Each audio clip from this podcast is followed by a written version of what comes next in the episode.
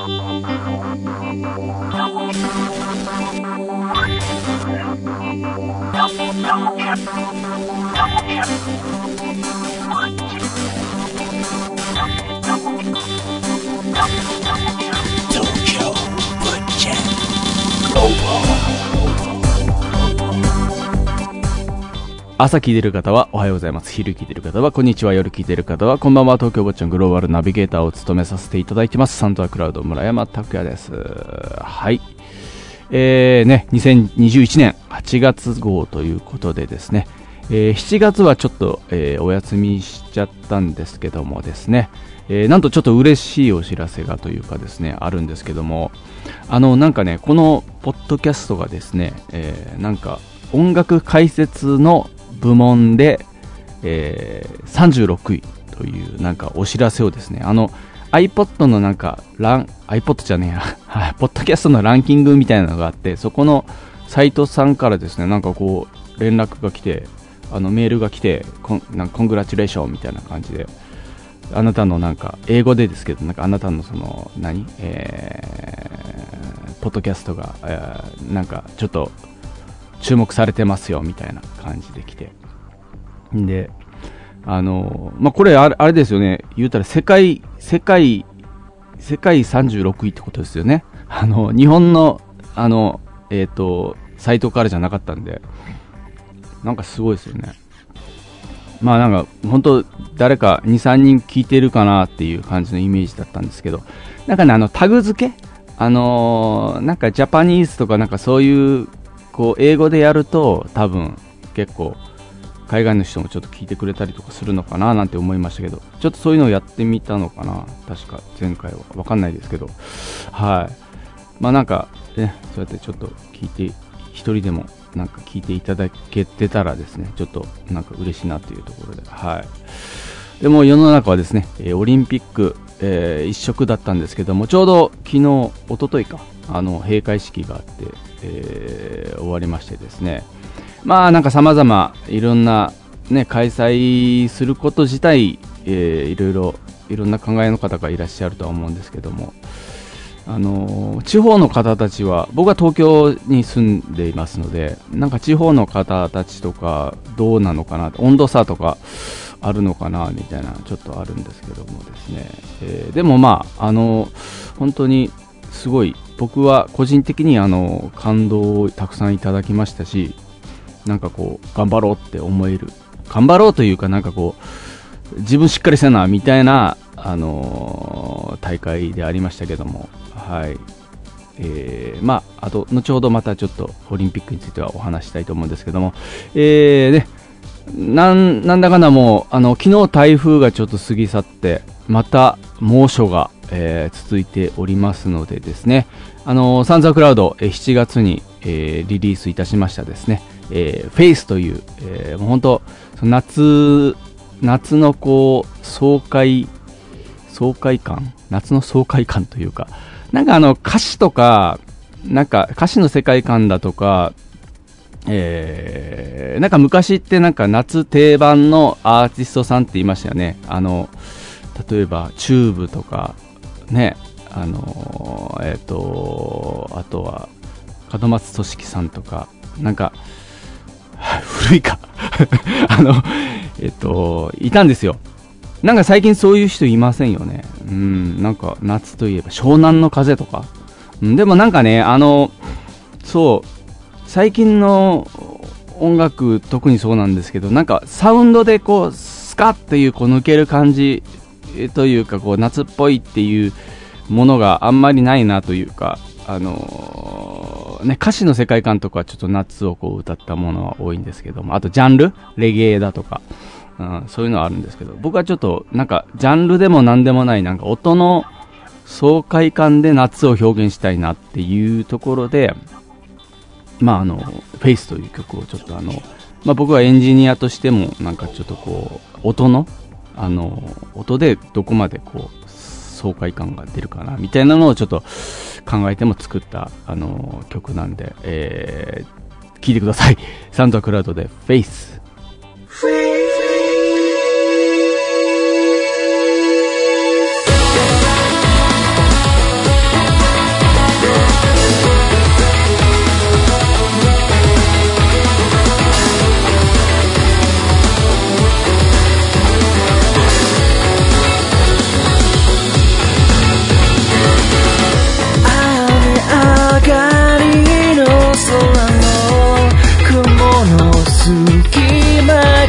sesuatu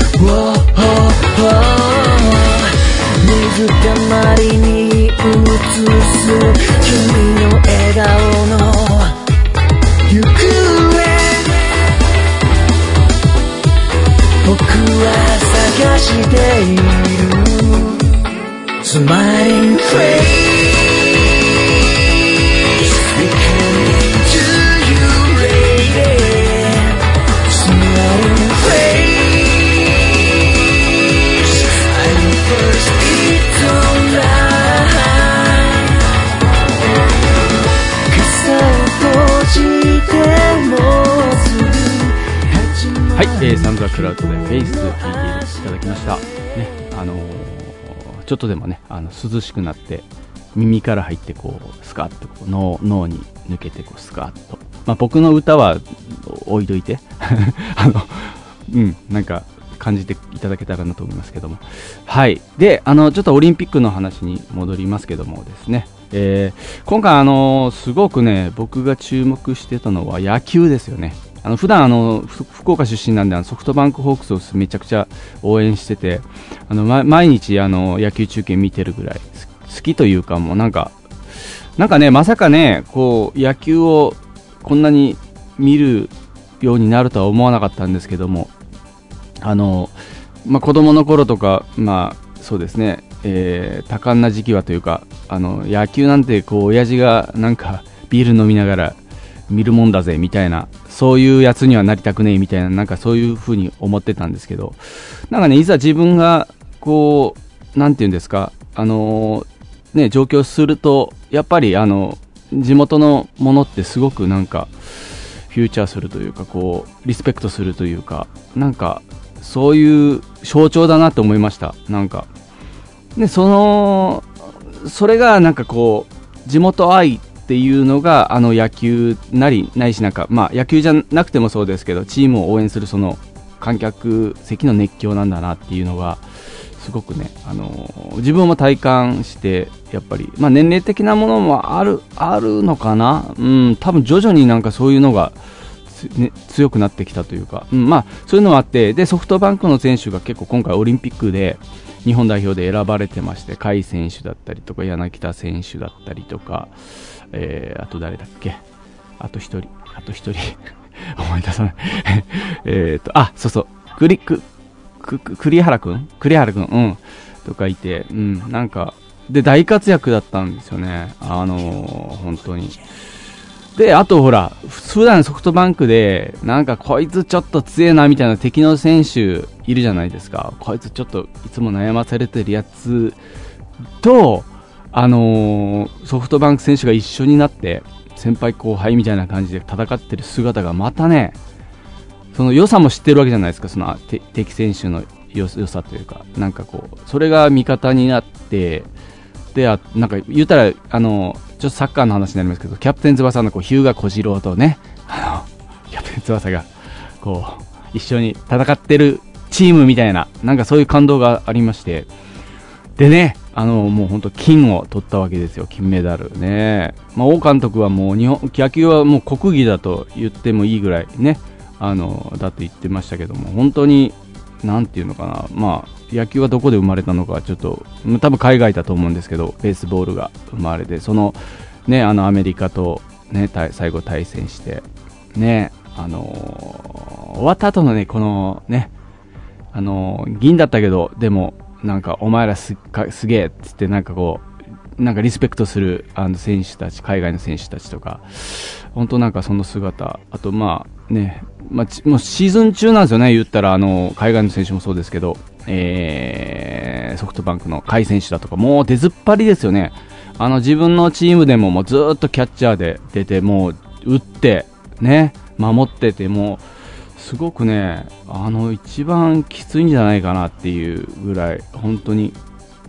頑張ってて、あの、甲斐選手ね、えー活躍があって、ね、もう本当感動いただきました。もう、あの、今回のオリンピックの野球は、もう僕がスポーツ観戦史上、最も嬉しかったというか、ハッピーをもらえた、あのー試合、数時間だったんですけども、はい。でね、あの、まあ、柔道、えーレスリング、卓球だとか、ね、あのーすごくね、もう本当に感動いただきまして、毎回、その、なんていうんですか、毎日こう、そういう、目白押しというか、うん、なんか、金メダルも史上最最高に多かったって言いますからね、毎日こう面白いこう競技があって、たまたま僕が見たやつはあんまり金メダル取れてなかったりとかするんですけど、まあね、見れたらラッキーみたいな感じの、うん、なんか、えーそんな日々だったんですけども、楽しいね、日々だったんですけども。まあ、あの、その中でもですね、空手の、えっ、と、清水選手、銀メダル、まあ、国技じゃないですか、空手って言ったら沖縄の、えーで生まれたこう格闘技なんですけども、で今回あの、ね、初、えーオリンピックで初めてこうあの、なんかお披露目された競技というか、なんですけど、銀メダルね、取られて、で、あのー最後決勝でですね、えーなんか、相手選手のその肩を見てないんですよ。で、自分の肩の、こう、あえて見てなくて、で、集中して、こう、やってたんですけども、やっぱりね、あの、で、その終わった後になんでこう、あの、なんで見てなかったんですか、相手選手のって言ったら、やっぱり、あの、比較するもんじゃないと。あの、うん。ま、まず自分が、あの、一番いいパフォーマンスができるように、あの、それだけですって、もう、相手が、相手選手のを見ない、あえてって言われてたのを見て、ああ、なるほどなと思って、やっぱりひ我々比較しがちじゃないですか、羨ましい、羨ましかった相手の技術だとかね、あの自分のこう、なんかマイナスな部分だとか、コンプレックスな部分だとかをこう、なんか、うんそれもまあバネにはなるんでしょうけど、なんか、とにかくもう今日まで頑張ったそのパフォーマンスを最高に出したいんだというところで、あのーもう見てなかったと姿がすごく、よもうあの勉強になったというか、僕もね、どちらかというと比較してしまいがちというか、やっぱ人間なんで、なんかこう、あ、羨ましいなとか思ったりとかするタイプなんですけども、人は、よそやそうち、うちはうちってなんか昔からこう言われますけど、なんか自分たちなりのこう、なんかハッピーが、ハッピーだっていうかなんかこう、パフォーマンスをちゃんとできるようにしたいなと僕も思いました。はい。で、まああの他の、えっ、と新競技、クライミングだったりとか、もスケボーとかもそうですけど、一番新競技で目立ったのがですね、あのフレンドリーシップというか、なんかあの、なんていうんですか、こう試合中もね、あの、なんか、えー選手を称え合うじゃないですけど、お前すげえって、なんかこう、一回一回、あの、試合終わるたびになんか選手が拍手したりだとか、なんかあのーちょっと柔道とかと違っと、卓球とかと違って、ちょっとピリピリした、ちょっと国の威厳をかけて戦ってますみたいな感じではない、あのー雰囲気が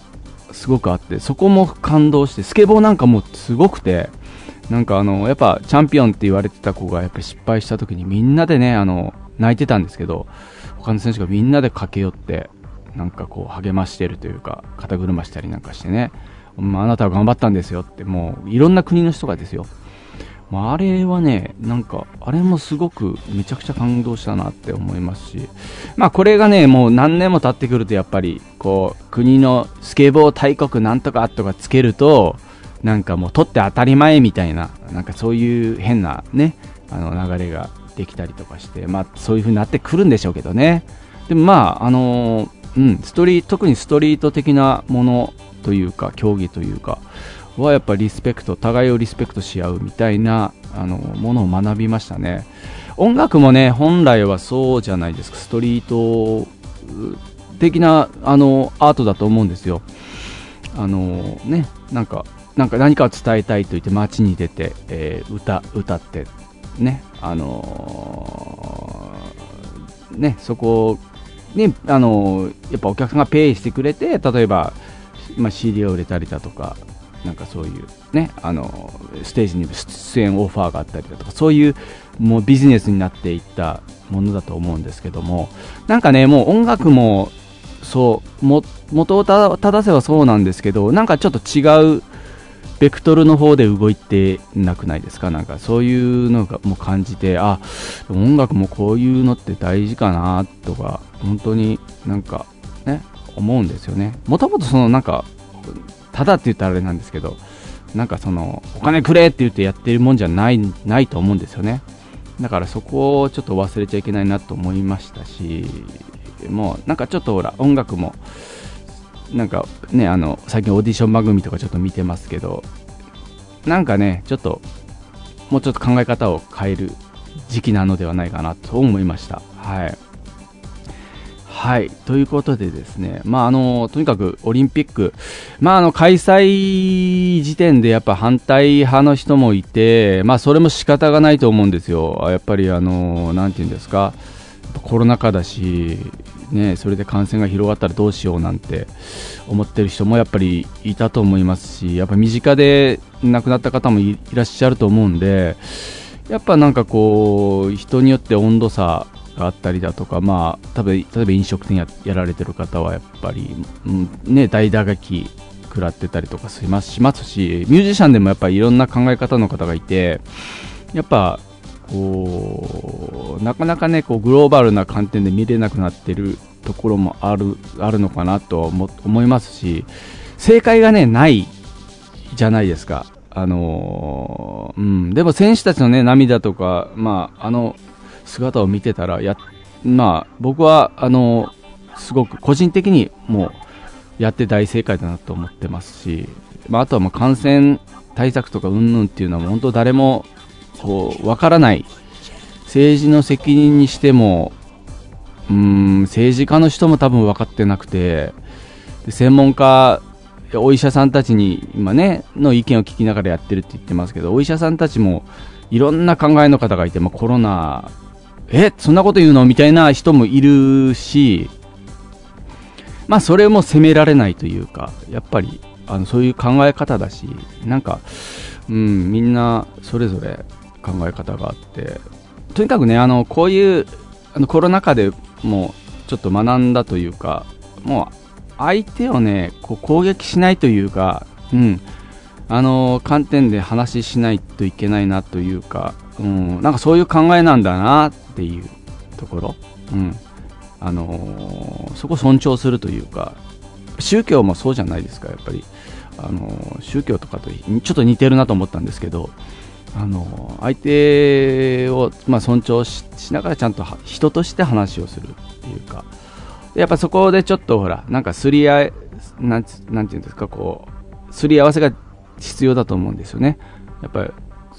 例えばこうまあちょっとまた話が変わりますけどムスリムの人がやっぱ豚豚とかね食べれない、えー、食べれないじゃないですか。で僕らはもう雑食というかあの通に僕は食べれるのでなんか一緒にねお食事をする場合はやっぱりそのメニューとかもやっぱ気使いますよね、まあ、それがやっぱりあのー、おもてなしの気持ちだだと思いますしなんかそれで笑顔でねあの会食ができればそれはそれでいいと思いますしねあのー、本当人同士は本当にまあ、悪い人もいますよ、世の中には。でも、あのー、人間、人間ってやっぱ映画とか見て思うんですけど、どこの国行ってもやっぱり同じファミリーはすごく大切にしてるし、なんか、こう、心の、人と人との心の通い合いだとか、恋愛の感だとか、やっぱ共通するものがあるから、やっぱ見れるわけじゃないですか。で、違和感は感じないじゃないですか。やっぱハリウッド映画とか見て、こう、あ、わかるわかるみたいな、あのー、話ばっかりなんで、うん、だからまあ、あのね、グローバルにちょっとこう、考えるというか、俯瞰で見て、うん、なんか、の大事かな。感情的にならない。うん。でもやっぱ自分の意見はちゃんと持っているのが大事だし、なんか黙っていないのも大事だし、悪に対してというか、悪というか、まあ、うん、なんていうか、まあまあ難しいんですけど、とにかくそう思いましたね。えー、とにかくあの、でも、スポーツを通してなんか平和になれるんじゃないかなっていうのはすごく感じましたしオリンピックでね、えー、あとそう食事なんか食べ物とかあのスポーツとか音楽って本当になんかあのそういう垣根を越えるものなんだなって思いましたしやっぱスポーツに負けないくらいなんか音楽でなんかこうそういう、うん、なんかこう垣根を越えるようなことを僕もやりたいなと思いました。はい。ということで、ちょっと長くなりましたけど、東京坊ちゃんグローバル、えー、イン、オンポッドキャッツを、えー聞いていただきましてありがとうございます。それではまた来月お会いしましょう。さよなら。